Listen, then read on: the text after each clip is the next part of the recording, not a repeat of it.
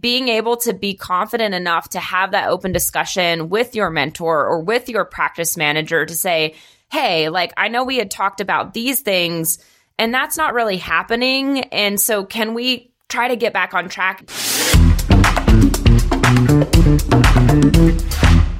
Welcome to the So You're a Vet Now What, the podcast. This is a show that serves as your audio mentor in your journey as a veterinarian. And each week, our awesome host, Dr. Mariah McCauley, will be bringing you insightful short form interviews with happy, successful vets who are eager to share their career and clinical tips to make your life easier. So, whether you're a final year vet student or a recent graduate, this podcast is your trusted companion on the pathway to success in veterinary medicine. Over to you, Mo. Welcome back to So You're a Vet. Now what? I'm your host, Dr. Mariah McCauley. Finding your first job is an exciting adventure, and knowing that you will be promised mentorship can provide that extra layer of support you need. But what do you do when the mentorship you were promised doesn't pan out? Do you stay or do you go? To talk us through this challenging scenario, I'm happy to welcome Dr. Addie Reinhard to the microphone. Addie is the founder and CEO of MentorVet, an external mentorship program that helps new grads thrive in practice. This episode is absolutely jam packed, so let's jump into it. All right. Well, Dr. Addie Reinhard, welcome to the show. Thanks for having me. It's good to be here. It is good to have you. I'm always so excited when I get to chat with you. And so, diving right into today's episode, um, to give people a little bit of background of who you are, you are the founder and CEO of MentorVet, which, if you guys don't know what MentorVet is, please go and check it out. The information will be in the show notes. But if you are a first year or a recent graduate, this is a program designed specifically for you. It's a national mentorship program. It's backed by research and it's designed to help you guys thrive in practice. So again, you have a wealth of knowledge coming to today's episode. And so looking at what we're chatting about, if I was your first year mentee that's coming to you, in the back of my mind, I'm like, I made it into vet school. Check. I graduated vet school. Check. I found my first job. It sounds awesome. Double check. Few months into it, I did not get the mentorship that I was anticipating.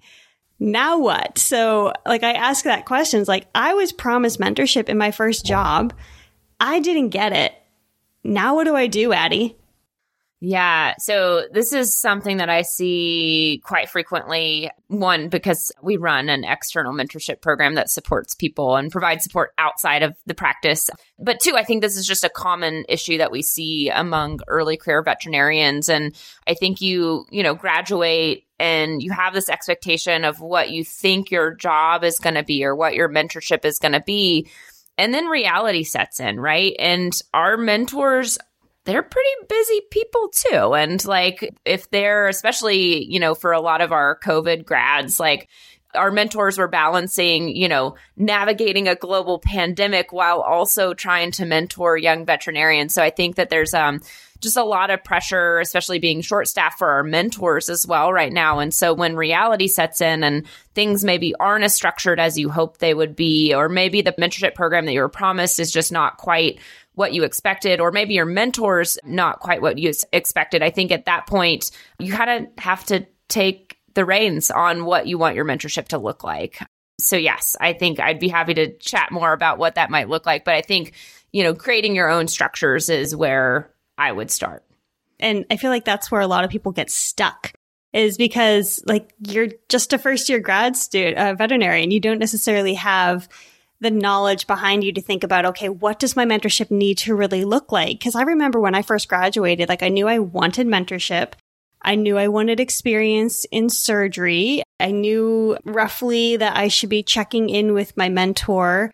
But beyond that, I didn't really know like what questions I should be asking how we should properly be checking in. I was leaning a lot on my mentor who had had uh, new grads before in the practice, which that's always really helpful if your mentor has had that experience. But even then, the type of mentorship that the person before me got was different than the type of mentorship I got, partly because I asked slightly different questions. So how would you recommend I like try and structure this mentorship or even like how do I broach the question with my mentor to say, "Hey, this isn't really what we talked about at the start." You hit on a couple really good points. Okay. One being mentorship is individualized. So it's really hard for any practice group or even a practice to say, here's a structure that will work for every single person because it's going to differ for every single veterinarian starting out their career. What I need is probably a little bit different than what you need based on my experience, my comfort level, my confidence, my skills, and my abilities. The second thing you just said, which I really liked, is around kind of knowing what you need. And I think that it, that is a really tough thing when you're starting out because you don't really know what you need. But as you're starting to kind of get more experience and understand, like, hey, I have this need that's not being met, it's okay to talk about those things with your management and trying to be, you know, a little assertive in those situations. Like, I think oftentimes we have the default to like avoid conflict at all costs. And like, you know, I don't want to rock the boat here. I'm new, but being able to be confident enough to have that open discussion with your mentor or with your practice manager to say, Hey, like, I know we had talked about these things and that's not really happening. And so can we try to get back on track and having that conversation in a really kind of empathetic way as well and not placing blame or judgment, but just trying to be really open and honest about the experience that you're having because I can promise you they don't want to lose you. You know, I think we're having a huge issue with retention of vets. So anything that they can do to keep you happy and keep you there, they're going to try to make it happen, but also knowing that there's a lot of other things that you can do outside of the practice to kind of structure your mentorship. And so I think one being don't forget your classmates, like reach out to your colleagues and make sure that you're, you know, texting your colleagues because I can promise you they might be having similar experiences, even though they're not admitting it. And then two, seeking kind of external mentorship and support outside of your practice. And so looking for external mentorship programs that can give you a safe space to talk about the challenges that you're experiencing, some of those shifts that you're experiencing, like you know, navigating a new leadership role when you're not necessarily in a management position, but now you're having to delegate to the team and how to learn these professional skills. So finding a mentor outside of your practice that is kind of detached from the situation and maybe has a little bit more time to give you that one on one so that you can supplement your mentorship in other ways. So peer support and external mentorship are two huge ones that it's good to be proactive about those things. No, for sure. And, and I can speak from a little bit of my own experience on that, and that I did have some mentors that were outside of my immediate practice. And just being able to, in a way, vent with them, because I'm very much a talker when I'm trying to figure out like what I need. And so just having someone to talk at and then be like, oh, wait a minute, that is what I need to ask them for. And of course, my mentor is just kind of in the background going, mm hmm like, like, yes, it is. I'm glad you finally came to that conclusion, but that can be really, really helpful. And also something I was thinking about, and I'd love your two cents on is creating a mentorship agreement at the start of your like career or even in kind of built into your contract, just so that even if it's not like in the contract, but you guys have set up a, hey, this is what I want you to be able to do, like skills wise, um, communication wise, when you should be checking in, like written down. So that way, when it comes time and you're like, hey, I feel like I'm not getting what we initially talked about, you can pull out that paper and say, all right, now we at least have some talking points I don't feel like I'm meeting these points. Do you feel like we are meeting those points? And maybe that's where the mismatch is happening. So, what are your thoughts on mentorship agreements? I love them. I think that if you have the time as you're finding your first job to kind of draft up what you think mentorship should look like for you, and uh, the other, you know, your practice that you're going to be working for drafts up what they think mentorship should look like for you, and you can kind of marry those two things together to create that kind of formalized mentorship agreement. It doesn't have to be like a binding agreement, but at least if you have like a guiding document and like, you know, both parties sign the agreement and say, this is what we're expecting, that can be a really helpful place to then grow upon that. And so maybe three months in, you're like, hey, this is what I was promised, but these things are not really what I'm needing anymore, but I'm needing more of these things. Can we shift this agreement to meet those current needs? And constantly kind of reevaluating. And I think if it's to the point where, yeah, you were promised these things, but I guess to rewind, having that in place will help prevent the getting in three months in and realizing, hey, I'm not getting what I promised, because at least you can say, hey, we had this agreement in place. But I think, you know, if you're even in that situation and you're wanting to kind of structure some new mentorship like, hey, I realize that I'm really connecting with this other veterinarian in practice who wasn't assigned as my primary mentor, but I kind of want them to mentor me. Like maybe you could bring up to your supervisor or your main mentor, hey, this Dr. Smith has really been helpful and has a way of teaching me things that, you know, really help my brain and help me understand things. Can I start meeting with Dr. Smith for 45 minutes every week where the two of us can just sit down and talk about cases? And so starting to kind of create structures around what seems to be working and being willing to adapt that agreement as well. No, I think that that's awesome. And thanks for your input on it because I've always been thinking about mentorship agreements, but how to really develop them, how to modify them and know that you're allowed to modify them. I actually feel that they should be rather fluid in that way. Cause like you said, like, hey, a couple months down the road, maybe you want someone else to be your primary mentor and that is absolutely okay. And kind of following from this, like I know we're talking about the situations that can be amended and to like just putting it out there, like there are definitely going to be mentorship situations that they end up kind of toxic. They end up that you are not in the right practice. And those are the ones that you are okay to leave. But the vast majority, I would say, are situations that can be amended, that can be fixed on both parties.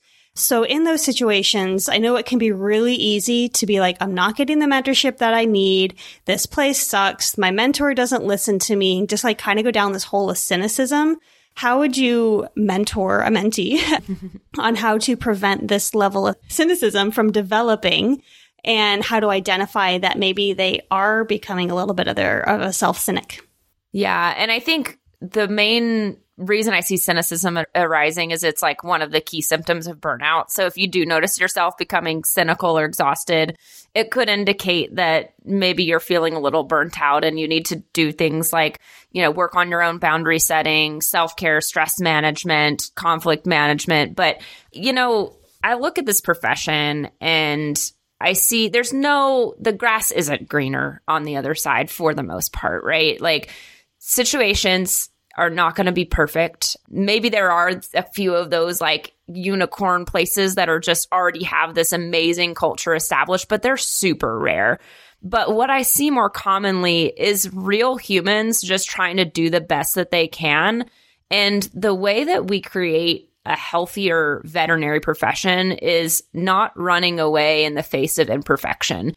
We can actually be young leaders and try to shift the culture. And this can happen at any level. I've seen veterinarians, associate veterinarians do this. I've seen technicians do this. But if we are willing to have these uncomfortable conversations about what our needs are and what the team's needs are and keep having them and having that ability to keep pushing, trying to keep the culture shifting from one that you feel like is maybe not the best situation, but you're willing to invest your time and energy to try to shift the culture. I have seen some really amazing things happen with that. And that's how we create a healthier vet med. So I do believe in the power of the individual to shift, and I have seen it happen. And I have just one example. So I had a mentee who was having a really hard time with burnout and just not feeling like she was getting what she needed. And she just talked about it with her mentor. And she was just really open. And she's like, I'm feeling burnt out. And I think that I need these things. How can we work together to meet these needs? And the practice like adapted to meet those needs. And then three months later, she is thriving in practice. And so I think we just need to remember that we have our own needs and we need to be able to communicate those even if it's uncomfortable and even if it's hard. I honestly, I don't think there's anything else I could add to that. that was like everything wrapped up with a beautiful bow, to be honest. and it's a perfect place to end the episode because like you said, like there are going to be times where it is hard, but by simply having the conversation, like amazing things can happen. So if you are a new grad and you're just starting out in practice and you feel like you're not getting the mentorship that you need or that was initially promised, like one, reach out to an external mentor. They are going to be someone who can help talk through these challenges, maybe help identify where you need more support. Then also like bring this to your practice management, bring it to your primary mentor, have the conversation. You never know what good can come of it unless you actually put a little bit of um, oomph into it, put yourself into it. So that's what we'd recommend for you guys if you're struggling with this. But also, like, reach out to us. We do want to help you. Reach out to Addie. She's amazing. Her team is incredible. Like I said, the information for MentorVet, if you're looking for an external uh, mentorship source, that's an awesome place to also reach out. I guess like for this episode, we're going to wrap it up there. It's a perfect place to end it. So Addie, thank you once again for coming on the show. I really appreciate it. Yeah, thanks for having me. It was good chatting. All right. Till next week, guys. See ya.